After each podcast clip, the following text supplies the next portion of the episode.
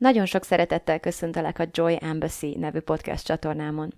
Smith Sandy vagyok, professzionális life coach és mindset mentor, és ezzel a podcasttel abban szeretnék segíteni, hogy kiszabadulj az elméd és a körülményeit fogságából, elkezdj tényleg élni, és te magad is öröm nagy követté válj.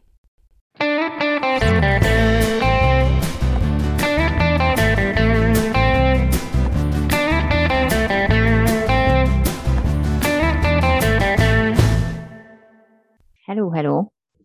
Hát sok szeretettel köszöntelek ismét a Joy Embassy podcasten, és uh, ma egy olyan készségről lesz szó, amire gyerekkorunkban alapvetően semmi szükségünk nem volt. Ideális esetben gyerekkorban úgy néz ki egy napja az embernek, hogy kimegy reggel játszani, délben beszólítják, hogy ebéd, bemegy, eszik, aztán visszamegy játszani, egészen lefekvésig vagy mosdásig. Nem kell olyan dolgokon gondolkodni, hogy mi lesz az ebéd, ki fogja oda tenni elénk ezt az ebédet, ki fogja elkészíteni, miből fogja elkészíteni, hogy kell beszerezni, ki, ki mit eszik és mit nem eszik, kinek milyen allergiája és érzékenysége van. Mindezzel a gyerekek nem foglalkoznak, és nagyon remélem, hogy neked sem kellett ilyenekkel gyerekként foglalkoznod. Persze, hogy növünk, nő a felelősségünk, nő a kötelezettségeink száma, és ezzel együtt szükségszerűen a gondok, a gondolatok is, és sajnos jellemzően ezzel egyenes arányban elkezd csökkenni a felhőtlen öröm, a valódi felszabadult jelenléttel töltött percek száma is a legtöbb ember életében. És azt gondolom, hogy, vagy azt veszem észre, hogy sokan vannak, akik talán sosem alakítottak ki olyan készségeket, olyan megküzdési, együttélési stratégiákat, amelyeknek a segítségével megőrizhető, vagy újra teremthető ez a felhőtlen, felszabadult öröm. Bízom benne, hogy ez csak eddig volt így, ugyanis a mai podcasttel pontosan az a célom, hogy ezekről a készségekről beszéljünk, hogy ezekre némi tudatosságot, némi tudatos reflektorfényt irányítsak, és elkezdjünk gondolkodni a lehetőségeinkről, elkezdjünk gondolkodni ezen készségek kialakításáról. De előbb lássuk, hogy miért nehéz felnőttként, vagy nőként, vagy anyaként, hogy még pontosabban konkretizáljam, rendszeresen és tartósan átélni a gyermeki felszabadultság örömét.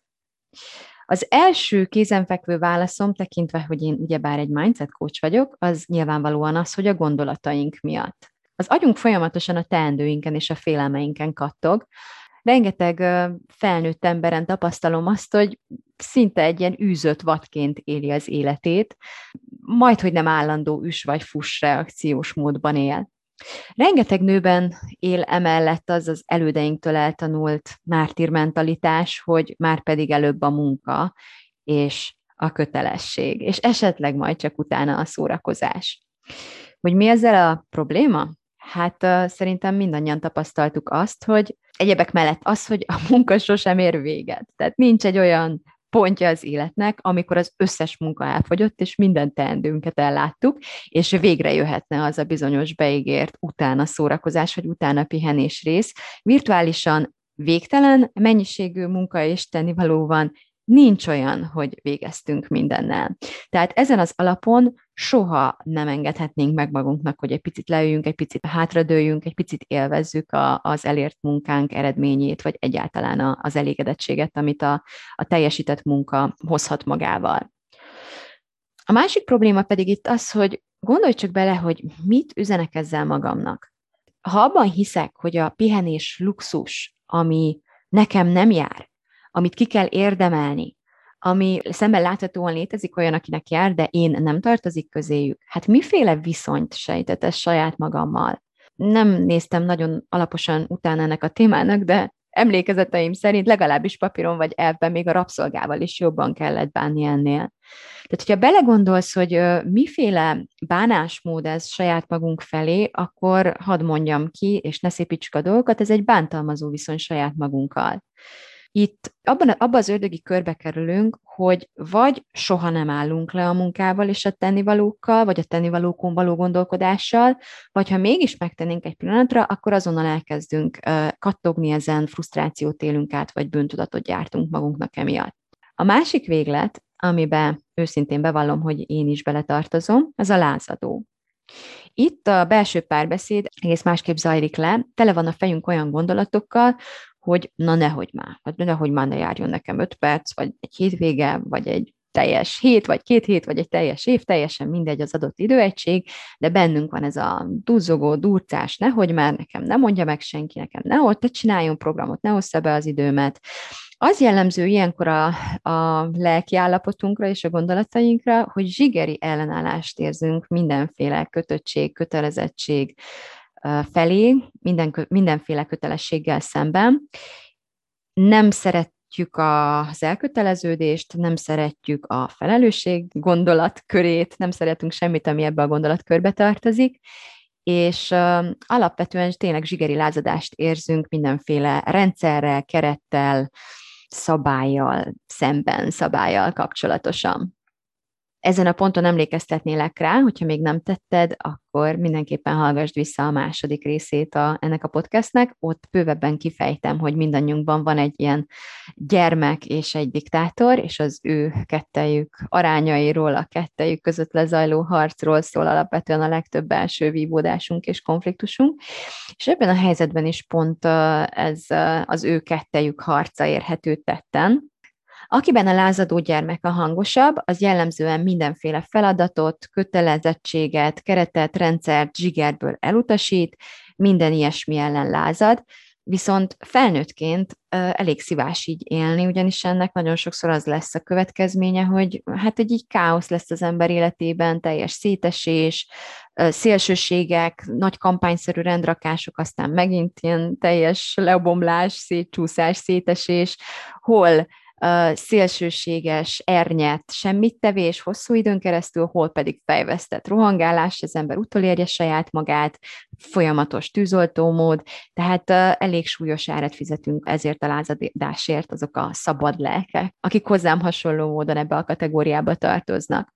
A helyzet az, hogy ez is egy ördögi kör, ugyanis a káoszban és az állandó szélsőségek közötti húzavonában alapvetően vergődünk, szenvedünk, és nem tudunk haladni, nem nagyon tudunk valós lépéseket tenni előre, és ráadásul pontosan azt utasítjuk el zsigerből, ami megoldást jelentene a szenvedésünkre, és megoldást jelentene a problémánkra, ez pedig nem más, mint az általunk választott keretek, önként vállalt szabályok, önként vállalt korlátozások beiktatása az életünkbe. Tehát a gondolati szinten ez a két klasszikus dráma van, ami miatt nehezen tudjuk megélni az örömeinket, és felhőtlenül a gyermekkorunkban megszokott felszabadultsághoz hasonló módon, de vannak azért akadályok a valós, reális síkon is. Itt van például egy olyan jelenség, amiről valahogy Magyarországon nagyon kevés szó esik, nem is vagyok benne biztos, hogy hallottál erről valaha. Úgy hívják ezt pszichológiai nyelven, hogy érzelmi házi munka. Ide tartozik a gyerekek vigasztalása, a közelgő ünnepekre való készülés, a szomszédnéni születésnapjának ízben tartása, az iskolai teendők, az óvodai teendők, az uzsonnacsomagolás, a hűtő felpakolása, egy csomó logisztikai teendő, egy csomó szervezés, egy csomó tervezés, egy csomó mindenre való előre gondolás, amivel a mindennapi életünk működtetése együtt jár. Na most a helyzet az az érzelmi házi munkával, hogy elképesztően sok időt és mentális energiát igényel, ráadásul teszi ezt anélkül, hogy a legtöbb ember egyáltalán tudatában lenne ennek. Világszinten jellemző tény ugyanakkor az, hogy ennek az érzelmi házi munkának a tetemes részét bizony a nők végzik el. Ez a nőkre szokott hárulni. Szeretik azt gondolni rólunk, hogy ez azért van, mert mi annyira jók vagyunk ebben, vagy mi vagyunk a jobbak ebben, de valójában én azt gondolom, hogy ez egy tök igazságtalan megközelítése a dolgoknak. Ez egy olyan jelenség, egy olyan tényszerű velejárója egy háztartásnak, egy életnek, egy mindennapi élet működtetésének, a, amiről mindenképpen sokkal többet kellene beszélnünk, sokkal tényszerűbben fel kellene tárnunk, meg kellene figyelnünk, hogy mit is jelent ez, mit is vesz igénybe pontosan időben, erőforrásban, mennyit kell erre ráfordítanunk, és el kellene beszélnünk arról, hogy hogyan tudjuk ezt az ezzel járó terheket igazságosabban elosztani egymás között. Sejtető, hogy ez egy borzasztóan hálátlan meló, hiszen egyfelől ez az a rész, ami láthatatlan, másfelől tényleg kicsit ez is olyan, mint a levegő, hogy akkor veszed észre, hogyha nincs. Tehát amikor ez el van végezve, akkor mindenki teljesen természetesnek veszi, amint azonban kiderül, hogy hoppá, nincs pelenka, ups, azt a számlát elfelejtettük befizetni, hoppá, nem vettünk autópályamatricát, és megbüntettek minket, azonnal uh, felszínre jön, hogy itt bizony egy kis érzelmi házi munka nem volt elvégezve. Tehát az egyik kellemetlen vele járója ennek, amellett, hogy elég sok van neki, többek között az, hogy láthatatlan, az az, hogy éppen, hogy a hiány hívja fel a figyelmet arra, hogy itt bizony nem volt elvégezve ez az érzelmi házi munka. A hálátlansága mellett még az is nehezíti a dolgot, hogy a legtöbben tényleg nincsenek tudatában, amikor éppen ezzel a munkával töltik az idejüket. Nagyon sokan menet közben végzik ezt el, tehát így vásárlás közben, autóvezetés közben nem nagyon veszik észre, hogy éppen ez történik, vagy, vagy jól-rosszul rögzült rutinok mentén szokott elvégződni a háttérben ez a munka, de ez nem jelenti azt, hogy kevesebb idő vagy energia ráfordítással járna. Pusztán azt jelenti, hogy valamiért nem veszünk erről tudomást, vagy ezt nem veszük észre.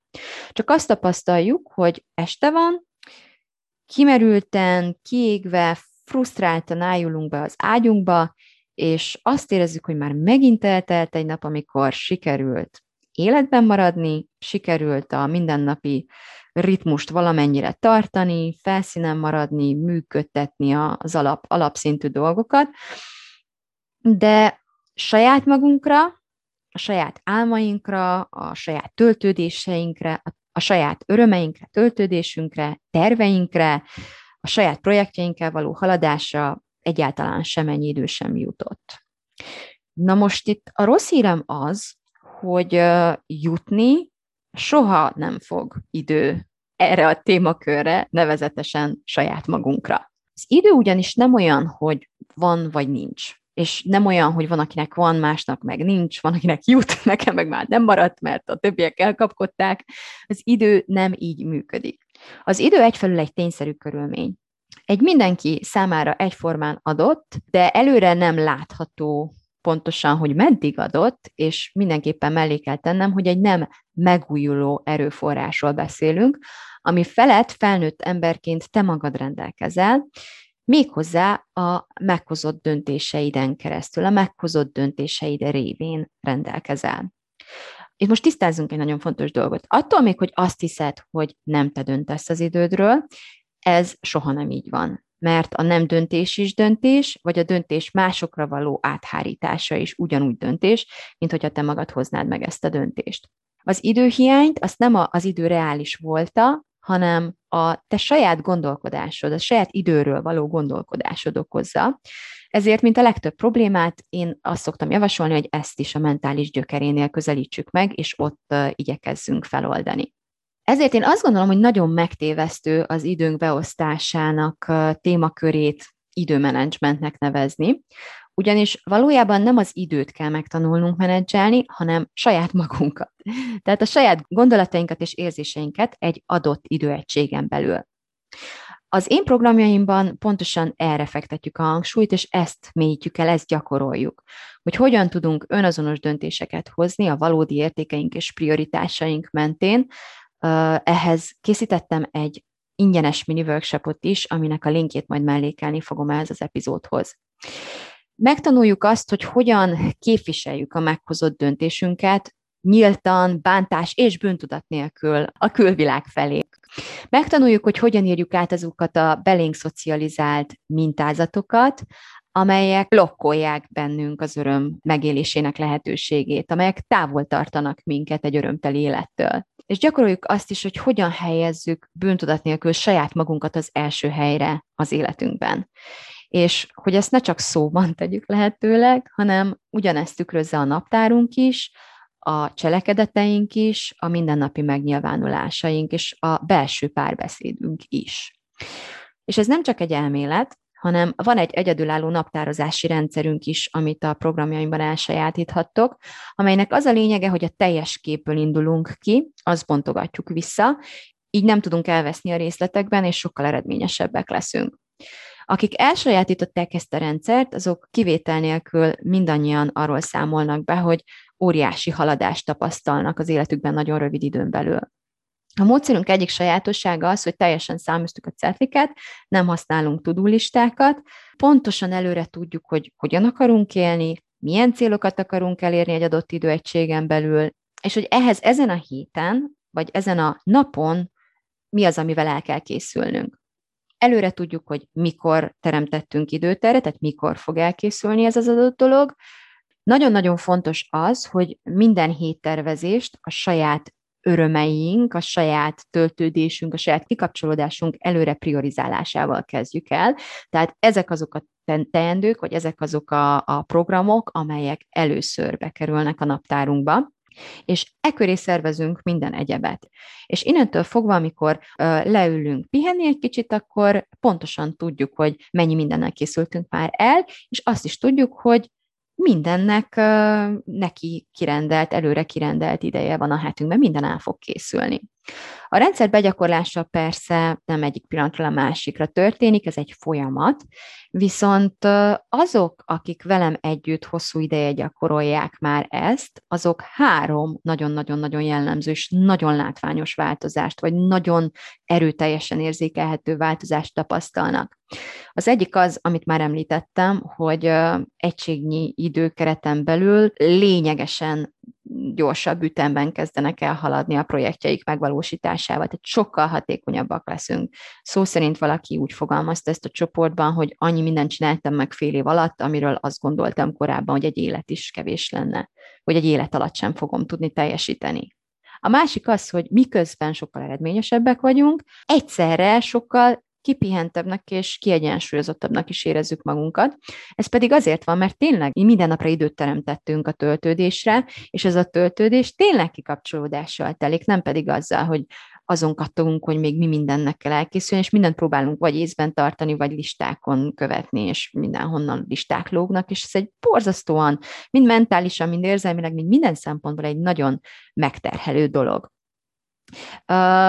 Ezt teljes mértékig ki tudjuk iktatni, teljes mértékig át tudjuk kerülni ezzel a rendszerrel. Itt a pihenés az kötelező elem, az adott, az nem alkutárgya, az minden nap megtörténik, és valódi uh, töltekezéssel, valódi kikapcsolódással történik, bűntudat nélkül.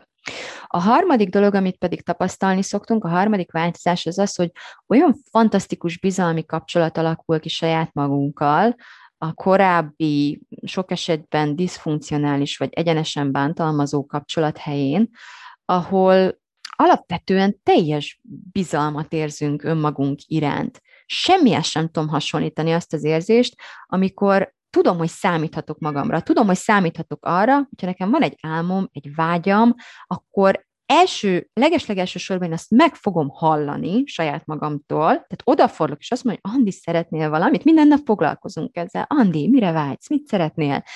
Hogy csináljuk? Tudom, hogy, hogy odafordulással, empátiával és szeretettel meghallgatom magam, valóban a javamat akarom, tehát valóban meghallom azt, amire igazán őszintén a legesleginkább vágyom, és tudom, hogy komolyan veszem ezt.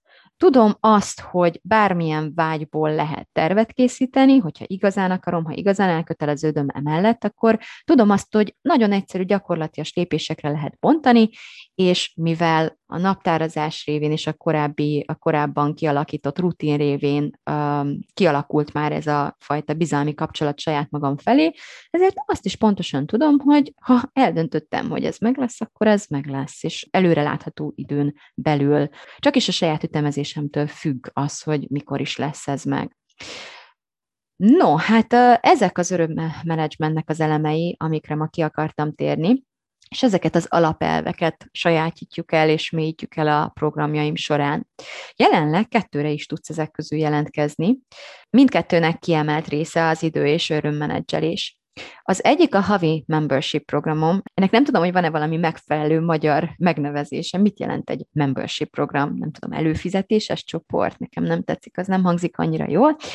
A lényeg az, hogy kitalálom, megcsinálom, néven fut ez az online klub, minden hónap közepétől lehet rá jelentkezni, és a történelemben először, tehát ez egy történelmi hír, hogy eltöröltem a regisztrációs díjat, ami 20 ezer forint volt eddig, így a havidíj összegéért, tehát mindössze 10 ezer forintért tudsz csatlakozni hozzánk, és megtanulni minden okosságot.